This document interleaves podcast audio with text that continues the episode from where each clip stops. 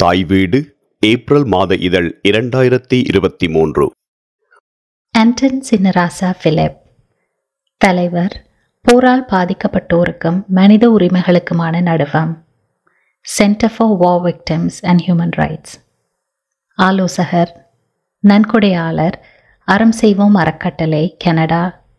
Let's help now foundation Canada. எழுதியவர் சுபஹரன் பாலசுப்ரமணியம். வாசிப்பவர் யாழினி ஜோதிலிங்கம். கவனமாக போயிட்டு வாங்க. ஆண்டன் அண்ணா என்னோடு பகிர்ந்த இறுதி வார்த்தைகள். இரண்டாயிரத்தி இருபத்தி மூன்று பிப்ரவரி எட்டாம் திகதி புதன்கிழமை. ஸ்காபரோவில் பனியின்றி விடிந்த ஒரு குளிர்கால காலை. ஆண்டன் அண்ணா கடந்த சில மாதங்களாகவே உடல் நலிவுற்றிருந்தார். தொலைபேசியில் அவரை அழைப்பதற்கு முன்னர் கதைக்கு கேட்டு குறுஞ்செய்தி ஒன்று அனுப்புவது வழக்கம். இக்கடந்த மாதங்களில் அவரின் அனுமதி பெற்ற பிற்பாடே அழைப்பதை வழக்கமாக கொண்டிருந்தேன். ஆனால் அன்று கட்டாயம் கதைத்து விட வேண்டும் என்ற உணர்வு என்னை ஆட்கொண்டிருந்தது. நான் இலங்கைக்கு போவது பற்றியும் அங்கு நடைபெறவிருக்கும் நிகழ்வுகள் செல்லவிருக்கும் காப்பகங்கள் பற்றியும் ஆண்டன் அண்ணாவுடன் பகிர்ந்து கொள்ள வேண்டும் என்ற உள்ளுணர்வுடன் இருந்தேன். ஆண்டன் அண்ணா அழைப்பை ஏற்றுக்கொண்டு வளமையாக கதைக்க முற்பட்டார். ஆனாலும் வளமைக்கு மாறாக அவரின் குரல் மிகவும் தளர்ந்திருந்தது. பேச்சை மீறிய மூச்சிறைக்கும் சத்தம் அவரால் கதைக்க இயலாமே வழிகாட்டியது. அண்ணா நீங்கள் கதைக்க வேண்டாம். நான் கதைப்பதை கேட்டுக்கொண்டிருங்கள் என்று அவரை வேண்டினேன். அவருடன் பகிர வேண்டும் என்று நினைத்து வைத்திருந்த விடயங்கள் அனைத்தையும் அவருக்கு சொல்லி முடித்த போதுதான் தன் மெல்லிய குரலில் கவனமாக போயிட்டு வாங்கோ என்றார். நானும் அதற்கு பதிலாக கட்டாயம் வந்தவுடன் முழு விவரங்களையும் உங்களுக்கு சொல்கிறேன் என்றும் நீங்கள் விரைவில் நலம் பெறுவீர்கள் என்றும் கூறி விடைபெற்றேன். அந்த அமைதியான குளிர்கால காலை பொழுது அக்கணம்தான் ஆண்டன் அண்ணா என்னும் தமிழ் சமூகத்தின் ஒரு முக்கிய வரலாற்று மனிதருடனான இறுதி உரையாடலாக இருக்கும் என்பதை நான் அறிந்திருக்கவில்லை. இரண்டாயிரத்தி எட்டாம் ஆண்டின் இறுதி பகுதி தாயகத்தில் கட்டவிழ்க்கப்பட்டிருந்த போரும் இனவழிப்பும் மிகவும் மோசமான ஒரு நிலையை எட்டிக் கொண்டிருந்த காலம். புலம்பெயர் தேசங்களில் இருந்த நாம் அனைவரும் எமது பங்கிற்கு எம்மால் இயன்ற செயற்பாடுகளில் ஈடுபட்டு கொண்டிருந்த காலம். இதில் நானும் என்னால் பங்களிக்க இயலுமான வீதியோர கவன ஈர்ப்பு போராட்டங்கள் அனைத்திலும் செயற்பட்டு கொண்டிருந்த காலம். நேரு அண்ணா வீதியோரங்களில் இருந்த எம்மில் சிலரை ஆவணப்படுத்தலுக்கு தயாராக்கி இனவழிப்பினையும் மனித உரிமை மீறல்களையும் உயிரிழப்புகளையும் ஆவணப்படுத்த ஆரம்பித்திருந்த காலம். இரண்டாயிரத்தி ஒன்பதாம் ஆண்டின் முற்பகுதி கனடாவில் உள்ள ஸ்காபரோ நகரின் கெனடி வீதியில் இருந்த தமிழ் அன்பருக்கு சொந்தமான மண்டபத்தில் விசேட கூட்டம் எனவும் புதிதாக ஒருவரை எமக்கு அறிமுகப்படுத்துவதாகவும் கூறப்பட்டது. அன்றுதான் ஆண்டன் அண்ணாவை இரண்டாவது தடவை மிக அருகில் சந்திக்கும் வாய்ப்பு கிடைத்தது. உயர்ந்த தோட்டம் சீரான உடை ஆழமான பார்வை ஆர்ப்பரிக்காத அமைதியான தெளிவான உரைநடை. மனித உரிமைகள் மீது அவருக்கு இருந்த அறிவும் மக்கள் மேலிருந்த அளவற்ற பற்றும் எம் அனைவரையும் கட்டி போட்டது என்றே சொல்லலாம். அவரை முதலாவது தடவை சந்தித்த பொழுதுக்கும் இப்பொழுதுக்கும் ஒரே ஒரு வித்தியாசம். முதலாவது தடவை மஞ்சள் சிவப்பு சால்வை அணிந்திருந்ததாக ஞாபகம். அன்றிலிருந்து ஆண்டன் அண்ணா தன்னை ஒரு மனித உரிமை செயற்பாட்டாளராகவும் நடுநிலைமையாளராகவும் வாழ்ந்து காட்டினார். போரியல் சூழலில் ஆவணப்படுத்தலின் அவசியம் ஆவணப்படுத்தலுக்கான உரிய வழிமுறைகள் அதனை ஒரு அமைப்பாக செய்ய வேண்டியதன் அவசியங்கள் என்பன அனைவராலும் சீரிய முறையில் ஆராயப்பட்டு போரால் பாதிக்கப்பட்டோருக்கும் மனித உரிமைகளுக்கான நடுவம் centre for war victims and human rights என்ற அமைப்பை தொடங்குவதற்கான ஆரம்ப புள்ளியிடப்பட்டது. இந்நடுவத்தின் ஆரம்பகால செயற்பாடாக செல்வ சந்நிதி முருகன் ஆலயத்தில் ஆவணமாக்கல் பணிகள் நடைபெற்று கொண்டிருந்தன. அவை முற்றும் கடதாசி படிவங்களை நிரப்புவனவாகவே இருந்தன. ஆண்டனா மனித உரிமைகள் தொடர்பிலான ஆவணமாக்கலை சர்வதேச நியமங்களுடன் மேற்கொள்வதற்காக human rights information and documentation systems இனை நமக்கு அறிமுகப்படுத்தியதுடன் மட்டுமன்றி அங்கிருந்த அலுவலர்களூடாக தகுந்த பயிற்சிகளும் பெற்று தந்தார். இந்த உரையாடல்களின் மூலம் ஆண்டனானா ஹியூரிடாக்ஸுடனும் மனித உரிமைகள் தொடர்பில் செயற்படும் பல்வேறு சர்வதேச தரப்புகளுடனும் பணியாற்றி இருந்துமேயும் அறியக்கூடியதாக இருந்தது. மனித உரிமை மீறல்களை கணனிப்படுத்தும் முயற்சியை ஆண்டனானா பெரிதும் ஊக்கப்படுத்தியதோடு அதற்கான உள்ளீடுகள் தருவதிலும் தானே முதலாவது நபராக அவற்றை பரிசோதித்து பார்ப்பவராகவும் செயற்பட்டார். டொரண்டோ நகரின் பல்வேறு பகுதிகளிலும் பிராம்டன் மொன்ட்ரியல் மற்றும் ஒட்டவாவிலும் இலங்கையில் இடம்பெற்ற மனித உரிமை மீறல்களை ஆவணமாக்குவதற்கு பல்வேறு அமைப்புகளின் உதவியினை பெற்று திறம்பட நிர்வகித்து வந்தார். இவ்வேளையில் இப்பணிக்கான நிரந்தரமான இடம் ஒன்றின் தேவையை உணர்ந்து ப்ராக்ரஸ் வீதியில் ஒரு அலுவலகத்தை இரண்டாயிரத்தி ஒன்பதாம் ஆண்டின் நடுப்பகுதியில் எடுத்து ஆவணப்பதிவு வேலைகளை நாளாந்தம் செய்யத் தொடங்கிய போது வாரத்தில் அநேகமான மாலை வேலைகளை இங்கு சந்திப்பதிலும் ஆவணமாக்கலிலும் செலவிட்டார்.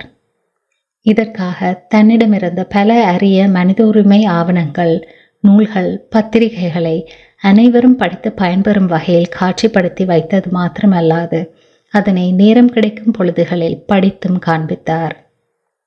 ஒருமுறை எம்மிடம் தன் உறவு ஒன்றினை ஆவணப்படுத்துவதற்காக பிராம்டனில் இருந்து ஒருவர் வந்திருந்தார். அன்றைய நாள் அவரின் தகவலை ஆவணமாக்குவதற்கு நேரம் சென்றதால் அவர் திரும்பிச் செல்ல வேண்டி வந்தது. இவ்விடயம் ஆண்டனண்ணாவின் கவனத்திற்கு வந்தபோது அதனை மிகவும் ஆழமாக நோக்கி இவ்வாறான நிகழ்வுகள் மீண்டும் ஏற்படாத வண்ணம் செயற்படுவதற்காக முழு காரணங்களையும் கண்டறிந்து உதவ முற்பட்டார். இது அவரின் மனித உரிமை பணிமேல் இருந்த பக்தியை வழிகாட்டியது எனலாம் சர்வதேச மனித உரிமை நாள் சர்வதேச இனப்பாகுபாடு ஒழிப்பு நாள் போன்ற சர்வதேச நாட்களை தமிழ் சமூகமாக நாம் அறிந்து சிறப்பிக்கும் வகையில் பல நிகழ்வுகளை கனடா தமிழ் அமைப்புகளுடன் இணைந்து முன்னின்று நடத்தினார். இரண்டாயிரத்தி பத்தாம் ஆண்டு மே மாதம் பதினைந்தாம் தேதி போரினால் பாதிக்கப்பட்டோர் மற்றும் மனித உரிமைக்கான நடுவத்தின் சார்பாக டொராண்டோ நகரின் ஷெரட்டன் பார்க்வேயில் மனித உரிமைகள் பற்றிய ஒரு நாள் கருத்தரங்கினையும் தமிழின படுகொலைகள் நூல் வெளியீட்டு விழா ஒன்றினையும் ஆண்டனன் அவர்கள் ஒழுங்கு செய்திருந்தார். இம்மாநாட்டில் காலை நிகழ்வாய் மனித குலத்துக்கு எதிரான குற்றங்கள் போர்க்குற்றங்கள் இனப்படுகொலை தொடர்பிலான மாநாடு நடத்தப்பட்டது. இந்நிகழ்வில் இருநூற்றி ஐம்பதுக்கும் மேற்பட்ட அறிஞர்களும் சட்டத்தரணிகளும் மனித உரிமை பிரதிநிதிகளும் கலந்து கொண்டனர். மாநாட்டில் போர்க்குற்றங்கள் மனிதத்துக்கு எதிரான குற்றங்கள் இனப்படுகொலை பற்றிய ஆய்வுகள் தடுப்பதற்கான வழிவகைகள் ஐக்கிய நாடுகளின் பங்கு மற்றும் கனடாவின் பங்கு அனைத்துலக மனிதாபிமான சட்டங்கள் ஜெனீவா பிரகடனம் மற்றும் போர்க்குற்ற விவரங்கள் இலங்கை போர்க்குற்றங்கள் தொடர்பில் ஐக்கிய நாடுகள் விசாரணை செய்வதற்கான சாதக நிலைமைகள் மற்றும் அவற்றை மறைப்பதற்கான சதி முயற்சிகள் ஆகிய விடைபரப்புகள் தொடர்பான விரிவான விவாதங்கள் மனித உரிமை அமைப்புகளின் ஆர்வலர்கள் சட்ட வல்லுநர்கள் பேரறிஞர்களால் உரையாடப்பட்டன. உணவு இடைவேளைக்கு பின்னர் வடகிழக்கு மனித உரிமைகள் செயலகத்தினால் தொகுத்து வெளியிடப்பட்ட தமிழின படுகொலைகள் நூல் வெளியீட்டு விழா இடம்பெற்றது. இந்த நூற்பிரதிகள் இந்தியாவில் இருந்து கப்பல் மூலம் கனடா வருகையில் இலங்கை துறைமுகத்தில் சுங்க சோதனையின் போது முற்றாக தடுத்து வைக்கப்பட்டது.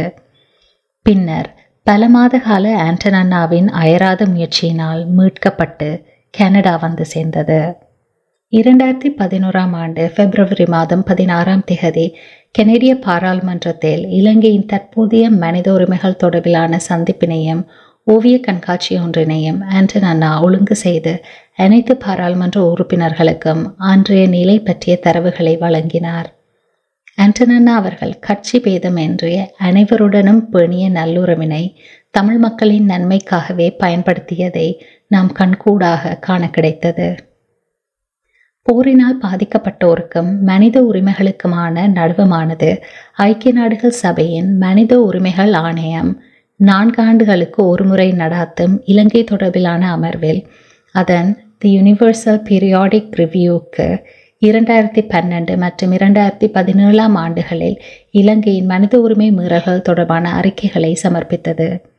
இவ்விரு அமர்வுகளிலும் இலங்கையில் போரின் பின்னரான காலப்பகுதியில் இலங்கை அரசாங்கத்தினால் மீறப்பட்ட மனித உரிமை மீறல்கள் நடைமுறைப்படுத்துவதாக வாக்குறுதி வழங்கப்பட்டு அரசாங்கத்தினால் மீறப்பட்ட அனைத்து மனித உரிமை செயற்பாடுகளையும் பட்டியலிட்டு அறிக்கை தயாரிப்பதில் ஆண்டனா பெரும் பங்காற்றினார். இவ்வறிக்கையினை தயாரிக்கும் போது அதற்கான உள்ளீடுகளை சர்வதேச மனித உரிமை ஆர்வலர்களின் நேரடி சந்திப்புகளின் ஊடாக பெற்று தந்தது மட்டுமன்றி ஏனைய அமைப்புகளும் இச்செயற்பாட்டில் பங்கு பெற வாய்ப்பளித்து அவர்களையும் இவ்வறிக்கையை சமர்ப்பிக்க உற்சாகமூட்டினார். போரினால் பாதிக்கப்பட்டு கனடா வந்த புகலிட கோரிக்கையாளர்களுக்கு ஆண்டனனா தன்னாலான உதவிகளையும் ஆலோசனைகளையும் வழங்கினார். அத்துடன் அவர்களுக்கு ஏற்பட்ட மனித உரிமை மீறல்களை நேரடியான வாக்குமூலங்களாக மனித உரிமை ஆர்வலர்களால் மேற்கொள்ளப்பட்ட பல தரவு சேகரிப்புகளுக்கு வழங்கவும் உதவினார். போரினால் காணாமல் ஆக்கப்பட்டோரினை தேடிக்கொண்டிருக்கும் சமூகத்தினை ஆவணப்படுத்தும் செயற்பாட்டினை பற்றிய சிந்தனைகளை கொண்டவராகவே ஆண்டனானா காணப்பட்டார். மனித உரிமை செயற்பாட்டாளராகவும் மனித உரிமை மீறல்களை சர்வதேச முறைகளுக்கு அமைய ஆவணப்படுத்துவதிலும் மனித உரிமை மீறல்கள் மனித உரிமை தொடர்பிலான ஆவணங்களை சேகரிக்கும் நூலகமாகவும் திகழ்ந்தார்.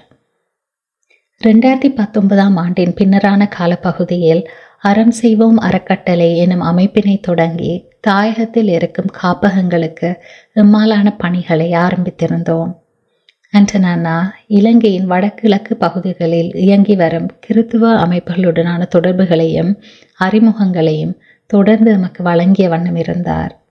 தனது பல்வேறு அறப்பணிகளுக்கு மத்தியிலும் மாதாந்த நிதி பங்களிப்பையும் தனக்கு அறிமுகமானவர்களிடமிருந்தும் பெற்று தந்தார். இவை எல்லாவற்றையும் விட மிகுந்த உற்சாகத்தை எமக்கூட்டுவார். அவர் ஆற்றிய பணிகளுடன் ஒப்பிடும்போது எமது பணிகள் கடுகளவே ஆனாலும் மனமாற பாராட்டுவார். அடுத்து என்ன செய்ய வேண்டும் என்பதையெல்லாம் அடுக்கிக் கொண்டே போவார். ஆண்டன் அண்ணாவினது பன்முக ஆளுமைகள் பலருக்கு பலவிதமான உதவிகளை தொடர்ந்தும் வழங்கிய வண்ணமே இருந்தது. தனது செயற்பாடுகள் பற்றி அவர் பெரிதும் அலட்டிக் கொள்வதில்லை. அவராக எதனையும் சொல்லி காட்டியதும் இல்லை.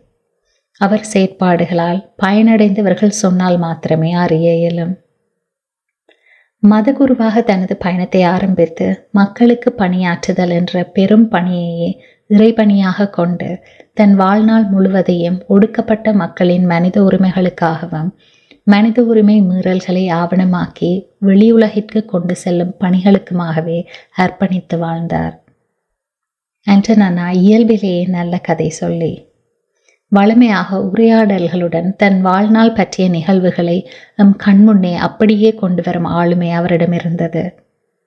அவர் பகிர்ந்து கொண்ட யாழ் நூலக எரிப்பும் அந்நாளினை அவர் ஆவணப்படுத்திய முறைமையும் ஆயிரத்தி தொள்ளாயிரத்தி எண்பத்தி மூன்றாம் ஆண்டு வெளிக்கடை சிறையில் கண்முன்னே தனது அறையில் இருந்தவர்கள் கொல்லப்பட்ட போது தாம் போராடிய விதம் மட்டக்களப்பு சிறை இந்திய வாழ்வு மனித உரிமை அமைப்புகள் தனிநாயகம் அடிகளார் மேலுள்ள பற்று என எண்ணில் அடங்கா நினைவுகள் நிகழ்வுகள்.